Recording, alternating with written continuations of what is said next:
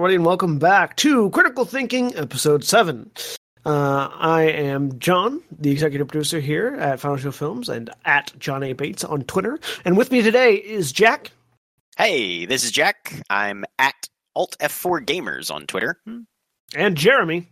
Hi, I'm Jeremy. I'm J Thomas 411 Mania on Twitter. And this week we're talking about Critical Role Episode 7, The Throne Room, which aired on May 23rd. Yes. I think we're in May. The fourth month is May, yes. Um, yes, May 23rd, 2015. Uh, this episode is starring. No, May Orion is the fifth month. Sorry, Fourth March. month is April. Well, no, April. April. I I can't calendars. Uh, April twenty third, twenty fifteen. Um, starring Orion Acaba as Tiberius, Laura Bailey as Vex'ahlia, Taliesin Jaffe as Percy, Ashley Johnson as Pike, Liam O'Brien as Vax'ildan, Marisha Ray as Keyleth, Sam Riegel as Scanlan, and Matthew Mercer, as always, the Dungeon Master. It's Um, okay. Time is a flat circle, anyways. That's what I hear. Previously on Critical Role, the party was given a mission to seek out the female halfling paladin lady Kima Vord, who had been missing while on a vision quest, seeking a deep dark evil that had grown beneath the dwarven city of Kraghammer. ah. The party traveled to the city, delved deep within its caverns, and ended up in the Underdark, a landscape of terror and darkness. They allied themselves with the illithid Clarota, who is exiled from society and wishes to wishes re-entry by saving them from K'Varn, a evil entity uh, with some sort of horn in his head uh, that has taken over the Illithids and Duergar of the darkness. Uh, after a series of battles with the Duergar and Illithid, they found their way into the Duergar fortress of Emberhold, where they saved Lady Kima from, from torture. A tenuous alliance between Kima and Clarota was forged, and they all head to the main floor of the fortress. And we begin what is the uh, first real dungeon crawl of the series. So, and, and what, what my dungeon crawl is, this is the first time while watching Critical Role that they make a heavy emphasis on use of the map.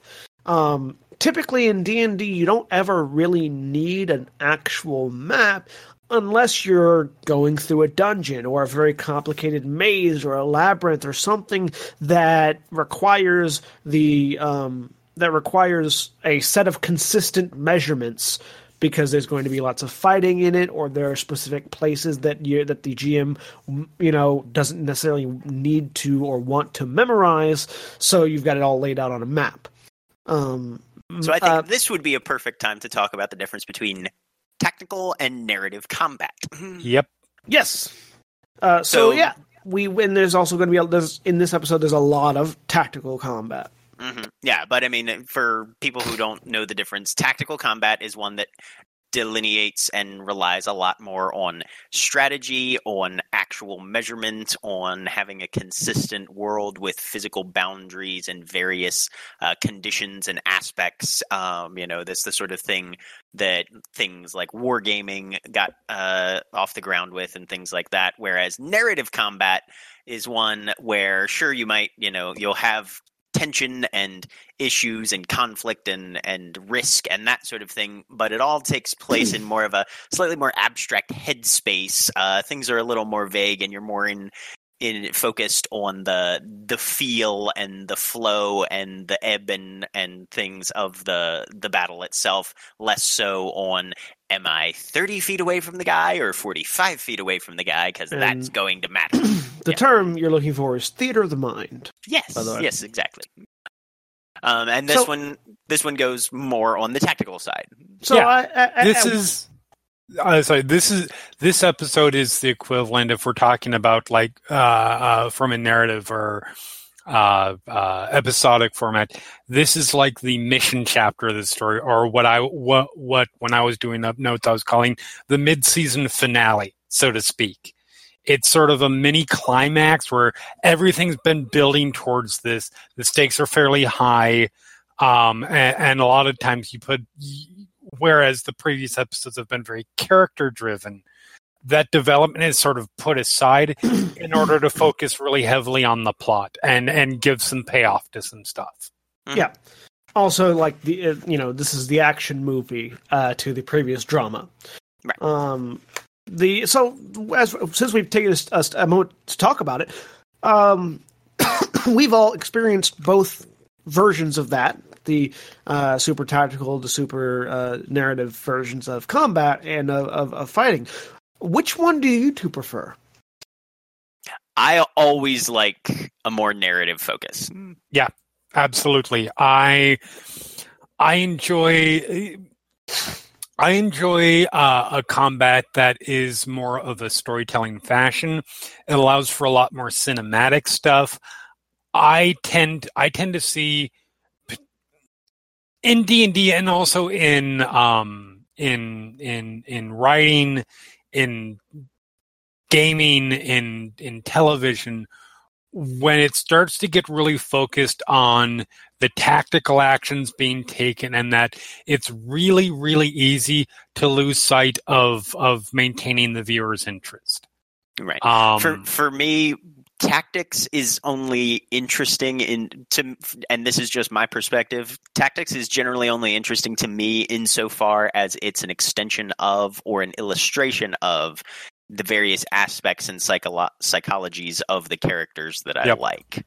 Um, and that's not to say that you can't have a nice melding of them as well. Uh, the the uh, the best one, in my opinion, sure, the rest of the movie has been borderline universally panned, but the Duel of the Fates sequence in Star Wars Episode One: Phantom Menace mhm. is a fantastic illustration in my in my book for tactical combat that is also but that is more on a deeper level illustrative of the narrative that's going on. You know, you've got two Jedi, one Sith. You've got these sweeping vistas that then lead into very confined spaces. You have moments when it's two fighting one and then the action peels one of them off and then it's one on one but the entire feel of that combat is not who has the high ground who's in the best position who's the best uh, blade master. It's good versus evil. It's the veteran the rookie and the villain and the different ways those sort of archetypes are intersecting and interacting through the entire thing, there's a very good mood and there's a very good emotion to the entire action sequence. It's not simply, oh shit, Darth Maul's got the high ground. They're they're all screwed. You know. Right. No, it's and tactical. You know, there there are things that you can do. Tactical uh, storytelling works well when you have plot twists. Like like you spend Mhm. a lot of time working up what the player, what or the players, the protagonists are doing, um, and then you get to see how it all falls apart, or everything goes beautifully, and then the antagonist throws in a plot twist that changes everything Mhm. or, or something like that. In terms of just sheer tactical storytelling, it's not my favorite. Right. Or like the if any of you have watched the movie Gettysburg, that's an excellent one as well, where the tactics are there because uh, obviously it's a it's an attempted retelling of a historical battle that actually happened where military tactics played a huge element. Um, but it's also the tactics underscore what the actual protagonist characters are going through, whether it's Chamberlain's defense on uh, Little Round Top to Pickett's charge, um, and there's this constant change of you know the face of war is changing. We have the old guard who has these old tactics that have been used, and it's very closely tied to their Mhm. concepts of honor and uh, and home and culture and duty. But when you're making a, a, a mass charge over open ground against an entrenched artillery position, honor and duty do not carry you more than about 20 yards. And then you're just eating canister shot with your teeth the entire time, you know? And so there's that level of these these values that may still resonate with a modern audience are suddenly being physically shown to becoming outdated or no longer as relevant as would have been thought based on how the tactics of this conflict play out. Yep. So there's a reason why I asked that question. Go for Um, and the it. Was reason it, to, is, was it to hear me drone on for five minutes? no, no. Damn it. Um, but that's that's always nice. Okay. Uh, the the reason I ask is because it's kind of a trick question. Because in my mind, there's no reason for the two things to be separate, Mhm. and I find that a lot of people can't conjoin those two ideas, both in gaming and in storytelling and in writing and in film. Um, but I come from a theater fight choreography background. hmm And I've always said that some of the best storytelling in theater is not verbal. Um, and I, and I always get angry at people who do Romeo and Juliet. Okay. And the reason I get angry at people who do Romeo and Juliet is because they take they they never consider the fight scenes to be important. Even even Shakespeare didn't consider the fight scenes to be important when he was Really? writing it. Because when he wrote it, the words are they, they fought. fight. Yeah. That was it. That's all that like he- they fight and then more dialogue. Um but I find that in the fighting there is a, a very large amount of characterization and storytelling you can do that yeah. lots of people never do. yeah, it's frequently Um, overlooked. You're absolutely right. The the the and, and the example that I always use is the is Tybalt and Romeo. Mm-hmm. Uh, Okay. Throughout throughout the story, Tybalt is spoken of as a master swordsman, and he's also referred to as the Prince of Cats. There is no dialogue section of the story in which he is he in, in which the Prince of Cats is ever paid off. There is no Right. explanation given for that nickname. There is nothing ever applied to him to indicate that he's particularly cat like, aside from the fact that he doesn't like Romeo. hmm Um, so, how do you characterize what that means? Well, as a fight choreographer, I look at the way he fights. He he has the largest number of fights in the show. He fights Yep. with he fights with uh, the Capulets in the beginning. He fights with Benvolio in the beginning. He fights with Mercutio in the middle, and then he fights with Romeo with Romeo right before he dies. So he ha- so he has per capita the most fights. And I'm using per capita wrong, and I don't care for those of you That's that, that that would hold I mean, mostly right.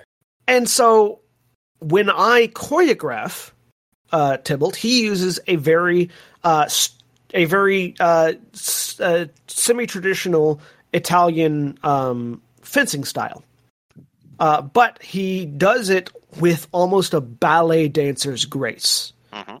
Because, well, if he's the Prince of Cats, but it never shows up in his dialogue, it must show up in the way he moves, in the way he carries himself. And so, in the fight with Romeo versus Tybalt, you've got Tybalt, who is an expert swordsman, who is lithe and agile, and moves with a bat with a ballerina's grace on the in the battlefield, versus Romeo, who is a love-struck idiot who has never fought anything in his life and is driven solely by his passions. So the way these two fight, the way they fight each other, and the way Romeo comes out on top is a very important story point that always gets glossed over as they fight. right. And in almost every, in almost every production I, of Romeo and Juliet I have seen, they have never really done justice to that fight because that's a lot. Like like, like if you- if you were to write that story, if you were to write beat for beat that fight, how would you do that? This untrained, inept, angry, passionate character beating this cold, calculating, cat-like expert swordsman. That's a fantastic I story mean, by you- itself. Right. Right. But and and and and in the course of that fight, the audience is just seeing two guys fight. But if you analyze it, there's no words, there's no dialogue, it's just them going at it. If you if you if you watch it very carefully with an eye for uh, characterization, with an eye for art, there's a very complex story being told there. Translating that back to D and D and to other methods of storytelling, I find that even when you're do, using a tactical fight style, when you're looking at this fight from the top down and you're seeing, you know, person goes there, person goes there, person does this, person does this, it's still very easy to tell a story using that tactical information and to make a narrative fight out of a tactical fight. Hmm. Simple things like how does this person react when someone they love is injured? How does this person react when someone they love is in danger? Do they do the smart tactical thing and move over to where they're going to best uh, best situate or best help the party, or do they forego that and run over to help the person that they care about? There's a lot of uh, like like does does does the person that should stand there and peg people from a distance with bow and arrow draw their swords and run into melee? Does a person who should um you know be visible and clearly orchestrating and leading the the party turn invisible and run away? There's a lot of narrative characterization op- opportunities when you're confined to the constraints of a tactical battle that you don't always get with a narrative battle because there's no way to represent certain things. hmm Which is why I like to, uh, which was, which is why I think to an extent, you know, there's there's no, there are very few ways, I should say, to write a battle 100% one way or the other.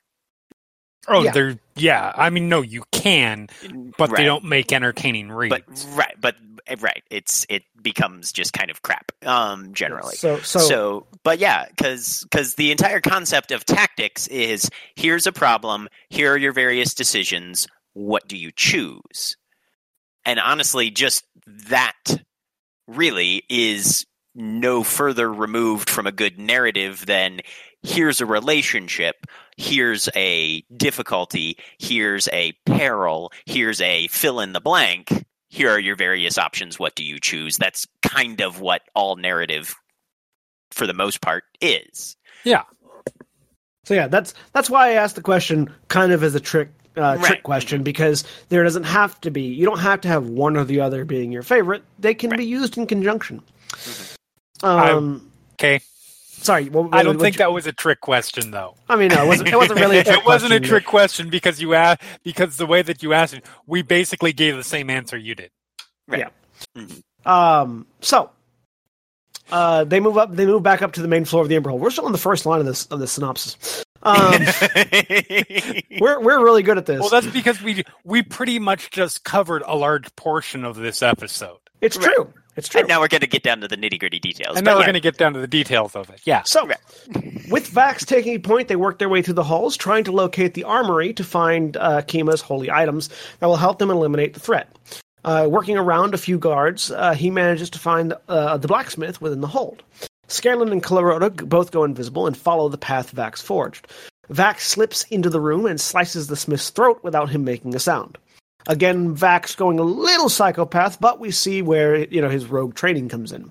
Mhm. Um, and Vax going off solo is a key aspect of his character. And, Oh, yeah. you know one he that doesn't- one that will continually be reinforced. Yeah, he doesn't like he doesn't I, I you know he doesn't like people watching him kill people. Right. Um. Also, he you know works better on his own kind of character, which is is, is a fairly archetypical character. Uh, it's like very um very Strider in Mhm. Lord of the Rings esque. You know, I, you know Vax is Vax is the Batman of this group. Yeah, the the murder the murder hobo Batman. Yes. Um. yeah. Uh. Uh, they take a minute to call the rest of the team in so Kima can look for the wep- look the weapons over. She's able to find what she's looking for, and so they begin to move on. Um, as the as the group moves, the guards notice Trinket moving down the hallway. Uh, Vax takes out one. Vex and Percy knock the other one out. Pike moves forward and Pike moves forward and uh, kill, like like just tears the guy's throat out with her mace, much to the shock of everyone else. And this is this is a great example of sort of what I was talking about in terms of like uh, mid-season finale kind of stuff, Yeah. where it's a moment that happens, and these sort of things are are, are common during these kind of high-stake mini climax moments where a character choice is made in the heat of the moment. It's not really dealt with at that time because there isn't time, but you know that it's something that's going to be set up. eh, That's a setup for later.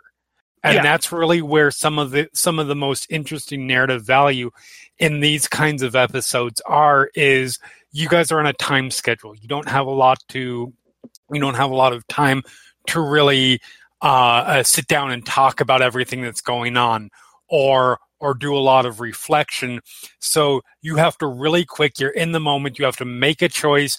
It may not be the best one, and it's probably best for the storyline if it's not the best one. Mm-hmm. Yeah. yeah. They're just Um, they're they're starting to set hooks. They're not reeling Yes. any of them in. They're just setting them.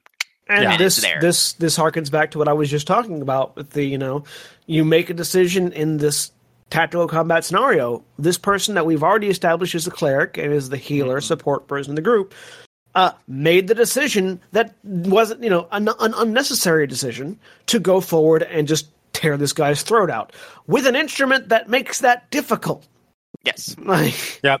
And So- this is one that I always thought was really interesting because I know at the time uh, at the time that it initially came out, and in retrospect, we know this. We know we know a little bit better about this.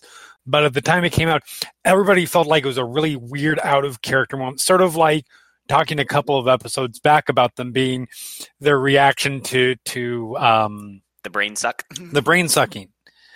But knowing what we know now is very much an in character decision Mhm. um because she had just come off of her death and yeah, yeah, it's a, that, it's it a, was a it might be a little more overt or a little more extreme than we're used to seeing, but it's not right conflicting. no. yeah And that's you know, but it's also this is an interesting, this is a good position to show that bit of character development off. Mhm. Yep. Um, so uh, they find a they find a, a, a bathroom and hide the bodies in it. Uh, then they locate an empty barracks room filled Props with for creating a set uh, a fantasy setting that actually has bathrooms. Right My fantasy things always have bathrooms. They're outside. Yes. Um, you guys just never used them. You all held them in for the entirety of the campaign. short rests short rests long rests Uh, they hide the bodies in there. Then they find the they find an empty barracks room uh, and uh, filled with empty beds. Um, Scanlan finds a room, checks it out, and then shits on the bed. Uh, uh, it shits on the bed and then covers it with uh, the blanket so that whoever comes back in here, if they leave anyone alive, gets a very very not not nice surprise. Mhm. Um. Da, da, da. This was also the uh, one of the fir- first episodes where we saw Scanlan actually being a legit pervy creep. yes Um, you know, trying to trying to look down Kima's shirt while he's invisible and and shit like that. You know, where Yeah. it's it's an it's an interesting character choice, I'd say, especially given what we know of the cast and their general interactions with each other and the the setting. Um, but it's an interesting flaw to throw in for a character, especially one of Scanlan's ilk, where normally that character's interactions with with women are Well- the stereotype is, you know, oh, it's the bard, he's suave, he's charming, you know, he but but underneath it all he's generally an honorable individual whereas Mhm. Nah, Scanlan's Scanlan's being kind of a jerk. Well, I mean, you know? we, we we already knew this from his introduction. Like, well yes this Right. is like, but we- the introduction was that more about lighthearted. This is what this is what, and I'm going to throw out a phrase here, and I'm not using it uh, uh, in terms of a negative thing. And in fact, I'm using it sort of a discussion point. This is what would be referred to in a lot of current commentary about characters, a, a lot of time in retrospect, as a quote unquote problematic character. Yeah. Um, and again, in Scanlan's case, I don't think that it's a bad thing. I think that when you have a uh, an ensemble group like this, first of all, we know that they're all broken in various ways, and we've seen some of that already in Vax, uh, in Percy a little bit, in um, Keyleth. In Keyleth a little bit. In fact, I think that was right around the the, the moment where Keyleth was burying her Burying shame. her shame. Again. Um, oh God, that is so mentally unhealthy. I cannot get Right? over that. um, and so you you know, we haven't seen quite that same thing from from from Scanley. There's been a couple of jokes about it, but I think this is the first time that it's sort of done, and it's not really done. I mean, it it's done kind of as a humor point, but it's more done as a character thing, really. Yeah. Um, which puts him in an inst- interesting light, and it, it sort of at the time made him a little bit more divisive of a character Mhm. because some people were like, I feel ewy about that period. And in my mind, I can understand that, but at the same point, I mean, that he- gives him an interesting wrinkle. Yes. And we don't want any of these characters to be, I, I, this is the example I always use, we don't want them to be Cyclops, pre Emma Frost, uh, Superman, or Captain America, because those are dull. Well, Captain America is the least dull of the three, but yes. Yeah. Um, but but but no, I, I definitely see where you're coming from. Also, I mean, the simpler thing also to say is just that he does what everybody what everybody really would do if they could go invisible. Like Well, yeah, if, if you there's a- could go a diff- invisible, if you could go invisible and no one could see you doing things, ninety percent of the people in the world would do creepy, pervy things because they felt like they couldn't get caught. Um, But right, but there's but uh, and I think for me the difference is you know there's a there there is a difference between you know a, a lighthearted sequence of Scanlan and Grog going to the whorehouse together versus we've just rescued this woman from a torture chamber. She's a named NPC who is our ally, Who is obviously going through a lot of emotional Who is trauma going at through that a- particular yeah. Oh, yeah. a Oh, yeah. shit ton of emotional trauma right now. Hey, let's see if we can get a look down her shirt. You know, it's like yeah. Mm, yeah, I, I would Oh, say the the second instance is probably a far more, as Jeremy said, problematic circumstance than the sort of assumptions that are together in the first illustration of the brothel. You know, Yeah, and I don't think problematic characters should be absent from Oh hell no. from fiction either. No, Um, I think that's a, a common misconception is that when characters are called out as problematic, it's a well, this is something we need to stop. Do we need to stop the prevalence of it because a lot of the time you see nothing but. But in terms of those characters existing, they should absolutely exist They- because they provide contrast to the other characters. They right, also as long as they're not necessarily point, like- right, and as long as they're not necessarily normalized or legitimized in their problematic, ar- you know, it's like yeah, no, problematic characters are hugely important, but it's also, but it's just as important that you know you recognize, yeah, That, no, this yes, is they are problems. uh, right. We're Yeah. not validating everything this individual does does just because they're a protagonist. To be clear, none of us are condoning going invisible and looking down people's shirts, especially after you've been res- after you've rescued them from a torture chamber. Just to be clear, In case in you ever case- find Right. yourself in that situation, and we're and not condoning that. don't do it. Don't send us angry emails. Okay. Uh, or angry tweets. We are, however, totally condoning shitting the bed in the guest room. Oh yeah. While invisible. Well, um, so, uh, Vax finds a large hall with a small fire burning in the center. It appears to be a great or dining hall, uh, looking like a meal was interrupted. Uh, he moves in, seeing something shiny on a table in the back of the room. Tiberius wanders around the corner and finds a secondary barracks room and also finds himself in the path of a pair of guards. As they charge around the corner, Tiberius falls back. Vex loses an arrow into one of them as they get close. Keyleth, still in cat form, jumps over Grog into the fray, taking a bite out of one, as Vax finishes him with a pair of daggers. Tiberius fall Tiberius fells the second one with a double blast of firebolts. Um Yeah, and once them- again, it's an it's an excellent uh, exhibition of character either character reinforcement in a tactical setting. You know, yeah, Tiberius is the type of individual who, despite not being the most har- hardy or uh, resilient person, shoves his way to the front so that he can see what's going on first. I have Keyleth- no idea what you're talking I have no idea what kind of character Right, you're yeah, talking about I, there. I know you don't. I know you don't. Um, you know, Keyleth, Keyleth immediately goes for the "Hey, let's work together." You know, fastball special me grog kind of thing. You know, and and Vax is off trying to get uh, an idea for the larger picture, and then swoops in at the last moment to you know stick pointy metal things into other people. Yep. Yeah, it was a very consistent level of you know, and then they subvert their general normalized roles later on in the story. Yep.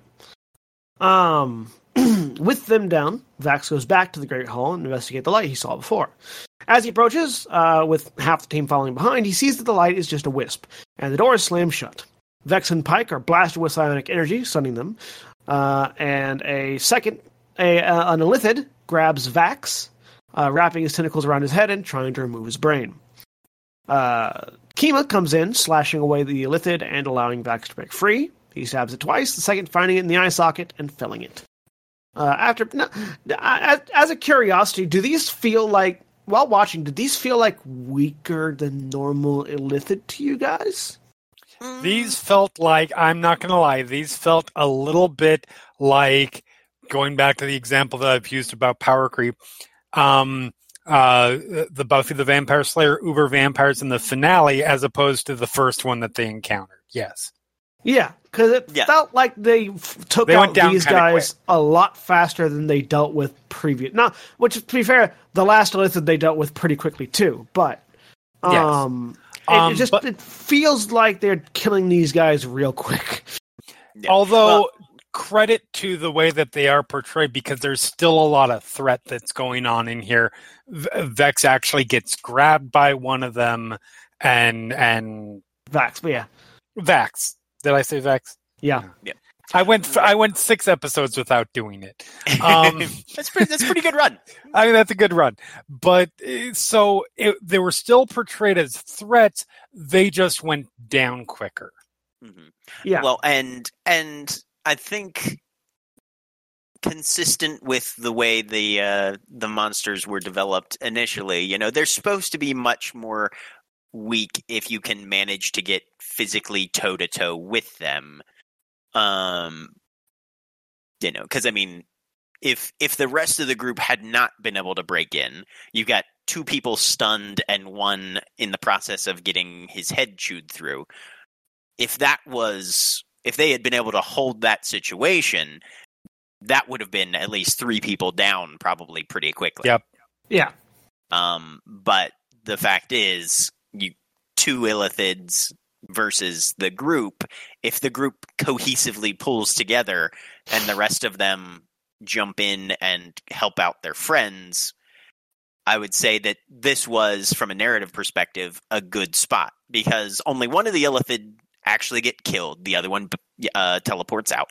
well, which is um, what I was just about to get to. Was right The, uh, and and that's that's a very i would say a common situation for we're in you know for the mid-season finale like jeremy's been been referencing you know we we penetrate the installation we get in there's a conflict we take a few of them down but the rest of them get out and Yep. that's enough to ratchet up the stakes of tension to okay this has gone from an ambush to they are definitely aware that we are here and they're going to start arraying their forces against us and we're going this is go- not going to be a quick hit and run this is going to be a long slog if we want to clear this installation out Yeah, Yeah. and there's a lot of that that comes up in the later fight too that we'll Mhm. get to. Yeah. in terms of how that sort of played out. so yeah from a from a from a balance perspective i'd say yeah these these illithids seemed a little squishier but from a narrative perspective i'd say that was the point Uh, so, as Jack said before, the second Illithid goes, gets pummeled by Tiberius's grand columns, or uh, by Tiberius' earthen columns, um, and vanishes. Uh, Keyleth, Percy, and Vax move through the halls, checking one room to the checking room after room, uh, looking for the vault Kima spoke of. Uh, pre- Kima spoke of previously. Um, what what vault was this? Did, uh, did we- where kima's armor Where and weapons are yeah, gear was. Correct. Yeah, yeah, okay. Um, sorry, the the thing I'm reading isn't 100 percent accurate. Um, yes, uh, they find they don't find much except for a temple room dedicated to the Duergar, the Duergar's uh, god. Um, and Tiberius Tiberius Vex and Keyleth. Uh, sorry, Tiberius Vax and Keyleth. I just did that. I just did it too. Uh, look over the temple area while Scan and Scanlan finds a room that looks like a laboratory of some kind. Uh, there's a Duergar in the back of the room, laughing as a cloud of poison slams him in the face uh, from a trap attached to the door. Uh, him being scanlan yeah, Scan- Scanlan Scanlan trips a cloud of poison trap as he opens the door, and there's a Duergar in the back laughing at it. Um, Vex uh, shoots him with a pair of arrows, uh, stepping into the room, setting off another trap uh, that affects her and Trinket. Uh, then Vex cures the po- Vex uh, uh, cures the poison off Trinket, and Kima storms into the room, uh, and and basically begins to interrogate the mage. Um, nice little uh, character moment for for Kima. There, you're really getting to see how her treatment at the hands of these Duergar has affected her, um, and you know Matt's doing an excellent job of demonstrating sort of the the way she's handling her trauma, which is basically mm-hmm. inflicting it back on the people she views as her captors. Yep. Um, they uh, the the the Duergar just tells them that everyone's waiting for them outside or in the throne room upstairs, and in response, she guts him. Yep. Uh, and leaves him to die. Uh, they take a moment to focus and heal uh, and discuss how to make their way up to, to the throne room and to attack. Uh, after some debate, Tiberius comes up with a plan. He wants to assume the guise of the Duergar god, ride atop Keyleth in giant scorpion form, uh, and make their way up to the sta- up the staircase uh, and make their way up to the throne room. And I'm not sure what he was hoping for out of this plan. Um, I think it was the way they the way the the protagonist discussed it uh, during their planning session was at worst it's going to cause a great diversion so that everybody's attention is focused on Tiberius and Keyleth while the rest of them can get into a more advantageous tactical position mm-hmm. um, to handle whatever forces have been marshaled in the throne room. Yeah. Um, best so case what... scenario, they actually do believe he's a personification of the deity, and they basically just, you know, I suppose, ride off with their saddlebags full. Um, yeah. And so we we once again uh, have Tiberius's character of I know two things about this culture, therefore I know everything I need to know about this culture. right. um. So this whole that whole plan is you know if if this was something i was writing or something that i was i, I was producing as a show um, this is in the middle of if you have an episode like this or, or or a chapter like this, which is so nonstop fight, fight, sneak, sneak, fight, sneak, sneak. Yeah, there's a couple things I like the shitty the bed thing. But you need something to break up the tone. You need something to sort of lighten the mood briefly. This is that thing because it fits perfectly within within the plot line. Um, there's an utter ridiculousness to the idea of uh, a, a shapeshifted Tiberius on top of Scorpion Keyleth. It's like taking the three kids and, and putting them on each other's shoulders and putting right. the, the big long coat over them. Joke. Um, are you a teenager or are you three yeah, gnomes in a trench coat? Right, yeah. But and putting them in there and it's very easy for something like that to fail. I think it worked really well, not necessarily in terms of the plan, although the plan worked out okay. Um, but in terms of like how it fits storyline wise, um, it, it, it, played well, very well, and that's you know part of players' ingenuity and Matt's ability to adapt to the weirdest fucking plans possible. Um, Although it does fit pretty, I would say it fits pretty middle of the road with the standard uh, shapeshifter stereotypes and tropes because it's yeah. shapeshifting is generally a go big or go home uh, a talent. You either turn yourself into something completely innocuous and attract no attention, or you turn yourself into something fucking dramatic and get all the attention. You know, it's, right. it's there's not really a, a, a, middle balance on on that so uh, talent in terms of fantasy and sci-fi literature most of the time. I'm a, I'm a bit of an expert about making stupid plans. Okay, yeah, let's hear it. Are you? Some, Are you sure? Some, as some people can attest. Um, stupid, stupid plans that somehow work. Both of the time. Uh, and so my the the question the, the thing that I said out loud when I was listening to this plan was so your plan is to take the two glass the, the two people most made of glass and stick them in the middle of the room getting all of the attention. Yep. I mean it worked. I mean it did. No, but, and, I mean, and to be fair, your character's justifications for when anybody has a problem with it, but it worked. Yeah, I know, I know. And to be to be fair, to be fair, shapeshifted Keyleth is not made of glass. This is true. Um, because just because of the way the game mechanics work, but I, I still see your point. Shapeshifted Keyleth is not made of glass. Once the shapeshift drops, though, Keyleth is made of Then she totally is. Yes. Um, but yeah, so it's it's that that's just one of those interesting things that I I I because again because I am the master of making stupid plans. um, that that was just that was one of the things that stood out to me was the was Oh, the yeah. uh you, you take the two you know lowest hit point pools and shove them in the middle of the room. Uh, but the uh, the the they they all concede that this is the plan. Um, mostly, I think, because nobody else could come up with anything better. I think it's more Um, that they concede that it is a plan and yes. Uh, and they make their way up the small staircase in the storeroom. Uh, they enter the second floor, hoping to take out any extra guards before they engage the king and queen in the in the main event. Um, as they approach, T- Tiberius and Keyleth make a combined effort to take out a group of guards, with Scanlan shaming the final one to drown within the water sphere, holding them in place. Um, with them gone, Keyleth transforms into a giant scorpion as Tiberius magically changes himself into the god of the people they are about to face. They burst into the room, Tiberius shouting at the amassed group of dark dwarves and at, at the amassed group of dark dwarves. A pair of basilisks are in the back of the room, as well as the mind flayer that escaped them earlier. You know, the the guy that knows there are intruders in the room, in the building. hmm Something they might have calculated into their plan. Um uh, the king and Tiber- as the king and Tiberius exchange words, Tiberius drops a fireball onto the king for his insolence. because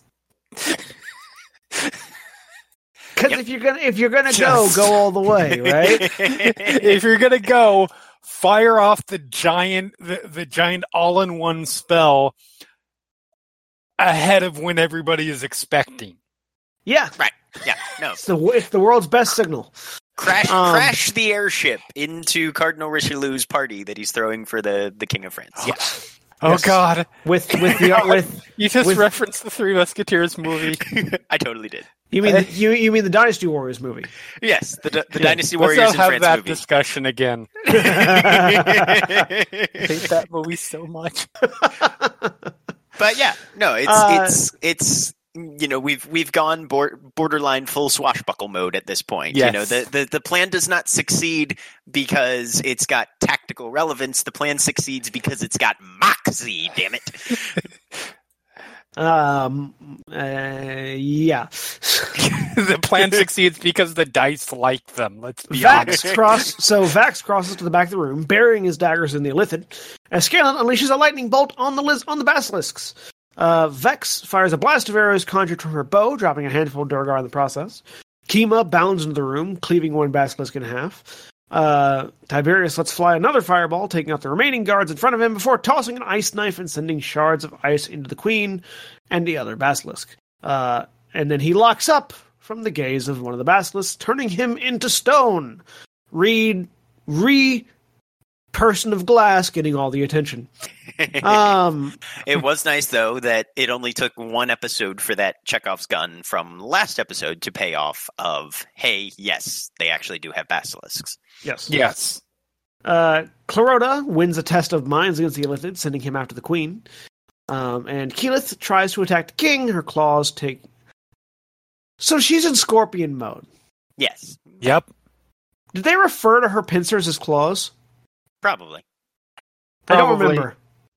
I mean, you refer to them as claws on a crab, so I think you could get away with referring them as claws on a scorpion. Eh. They're Uh, they're voice actors. They're not biology. It's true. a fact that I am keenly aware of every time I watch this show. I'm, I'm also a voice actor, not a biologist. So let's continue on.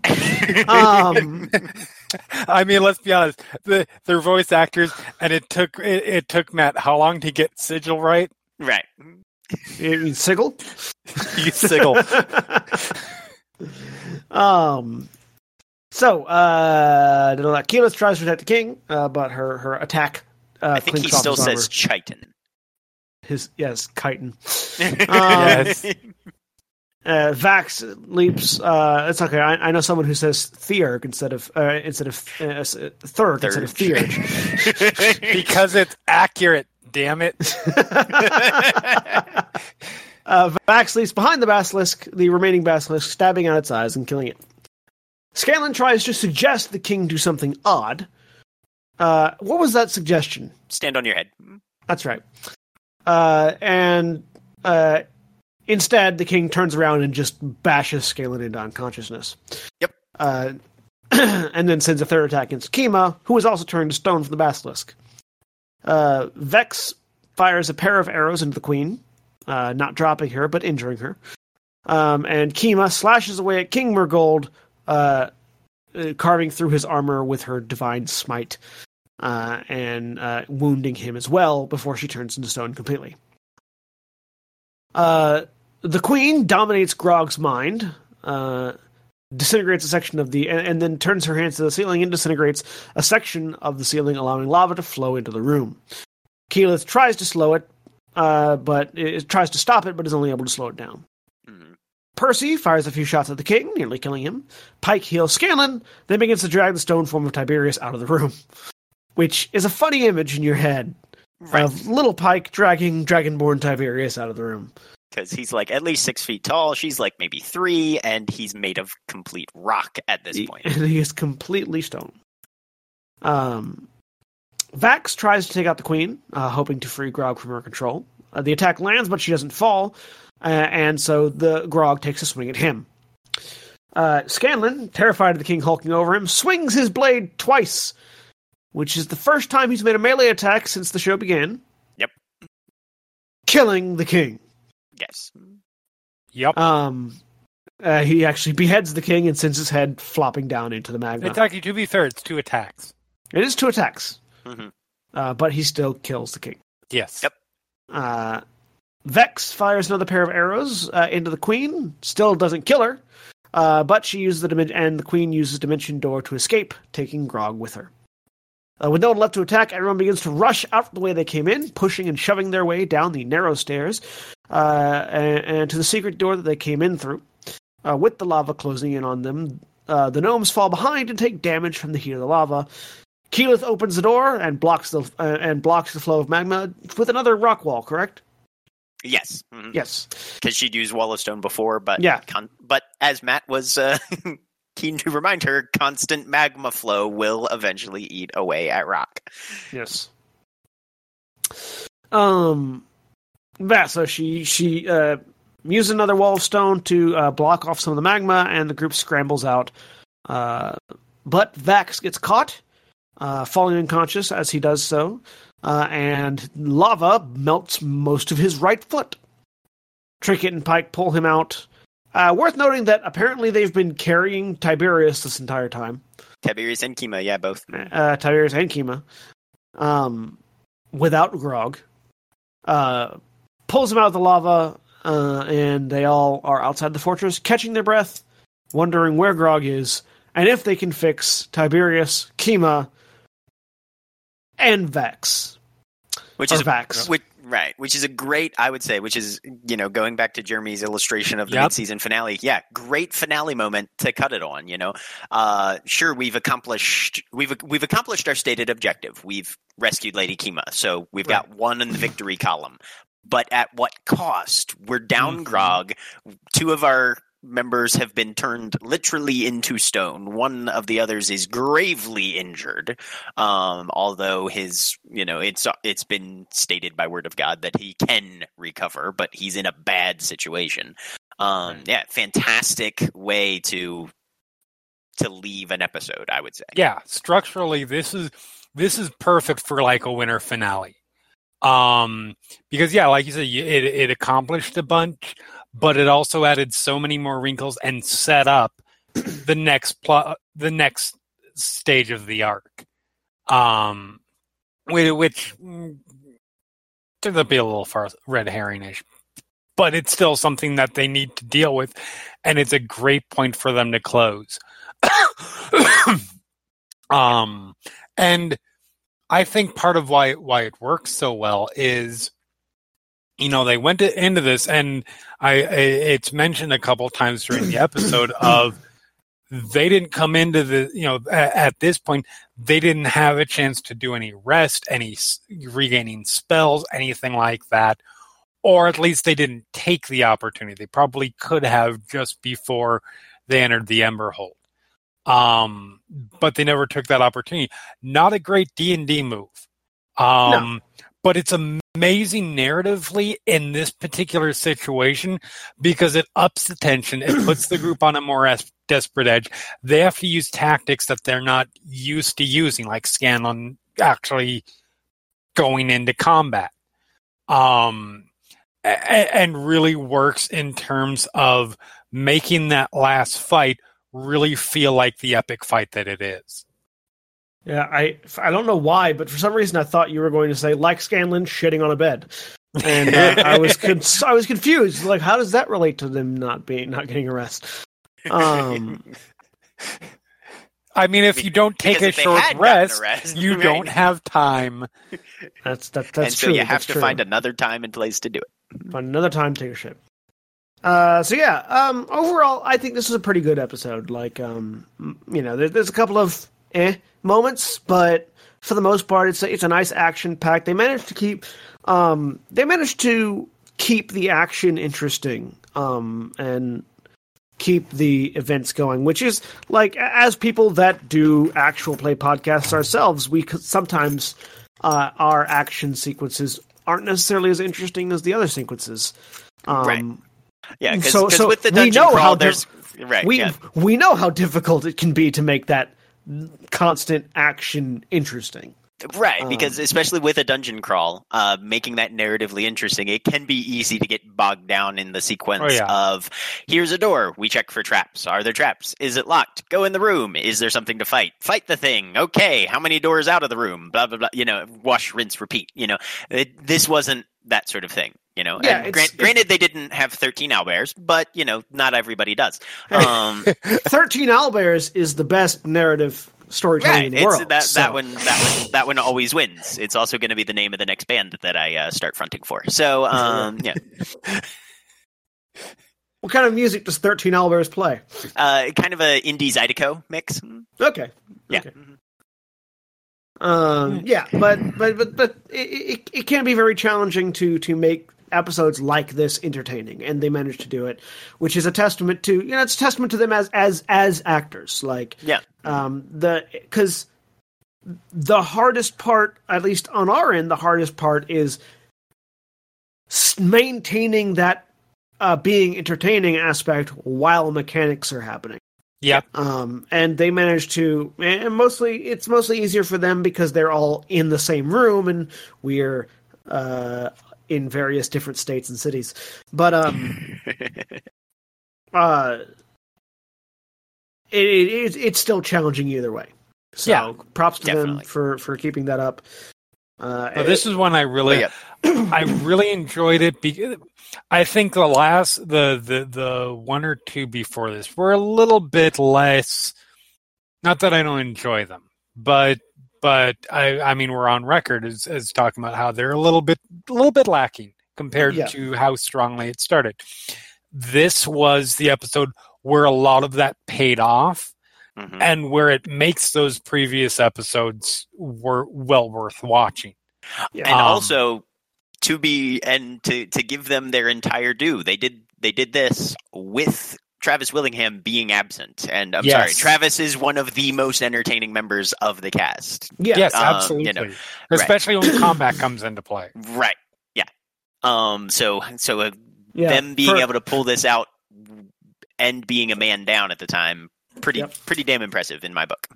Yep. Um, yeah, and I one thing, one other thing that also that this does, um, like I said earlier, this is a this is a very good example of, uh, you know, advancing a narrative while also you know making the combat and the mechanics relevant. Um, let this be a lesson to GMs out there that you know you want to tell a good story, but you you shy away from combat because you feel like you can't like there's there's not a lot of storytelling moments in combat. At- make your make your player characters describe what they're doing and and you know sort of describe how they're reacting to what other people Yep. are doing. That a lot of that was happening in this episode, and it's you know it's it's fantastic to Yeah, you know it's to fluid, it's dynamic, and it's it's reinforcing and also subverting a lot of the character moments that these uh, Yeah. protagonists are known for. Yeah. like you or know, just find a player who's willing to drown shifters in sewers. like me. Right. Uh, I am available for most of your games. Just give me a, hit me up on Twitter at John A. Bates if you want me in your fifth ed campaign. I will certainly do my best to liven it up. right. Um, he also likes lighting people on fire. I do, He as we he like, loves lighting people well, on well, fire. and, and actually, that's that that's kind of that's that was also a point that I was thinking about talking about with with as, as with Jack. Like in storyteller systems where the focus is not combat, hmm there is still this opportunity for storytelling in combat. Oh, I think that I think when- the storyteller system is actually much much more geared towards narrative combat. Yeah, when you like when you have, uh, you know, uh, talking about interesting interesting things of the inept Romeo somehow beating the skilled Tybalt.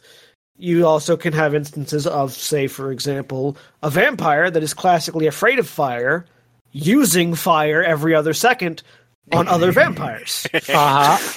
and that's it an- works. That's an interesting narrative story. That's an interesting And all the narrative to go down. Bad Right. that comes with that. Yep. Mhm. Or or I mean, I think the the the all of the storyteller systems have built into their core uh, a, a narrative stuff in terms of frenzy and Rötschreck and in Mhm. werewolf there's again frenzy. Um all of those kinds of things are are very much uh, geared towards narrative combat Yep. Mhm. Yeah, because because combat can make characters, but combat can also break characters. And Aha. both Yeah. of those are highly know. rewarding from a narrative perspective. Sometimes, sometimes you know, one of your party members uh, is abducted by her family and turned into a flesh golem at the behest of a dark god, Right. and you have to deal with that. Yeah. as the a, as happens i mean i can't count the number of times it's happened to me in real life I know, right? but hey, art, art All those- imitates life. So you All know, those pesky flesh golems. yeah. Um, so yeah, So that's the, so that's the reason Atlanta traffic is as bad as it is. it. It is. It is. uh, so, this has been critical thinking. Uh, we have been Final Show Films. We produce a wide variety of content every day of the week. You can, ch- you can check us out on our website at finalshowfilms.com, on our Patreon page at patreon.com slash fsfilms, and on Facebook, facebook.com slash Final Show Films. Um, and you can also find us on 411mania.com. Jeremy, tell us about 411mania.com. when you remember to post the articles. Um, 411media.com. We are a pop culture news site uh, dedicated towards everything that fan fans would like. Um, movies, television, bit of comics, uh, video games, music, uh, wrestling, mixed martial arts, uh, D&D critiques and actual plays and podcasts and all of that kind of cool stuff. Check us out. We rock. I mean, yeah, they have like my favorite article about that pop culture reference and those wrestlers and that event and also those actual plays. So, thanks for thank you all for listening. Thank Fuck you, off. thank you all. Ah, One of these you- days, I'm actually gonna write something down. I Can can, I can start doing them like fucking Regal does, and then you're gonna wish that you had me doing the boilerplate version. do you do you can you tell which of us is the actor? Um, one, of, one of these days, I'm just going to steal the whole farewell sequence from you guys and actually do something legit. No, I don't know. um, thank you to all of you for listening. Thank you especially to our uh, patrons uh, who support us on Patreon uh, and our twenty-five dollars supporters, Chris Comfort and Antitonic. Um, and thanks for listening. We'll see you all next time. Say goodbye, everybody. Goodbye. Goodbye. Goodbye.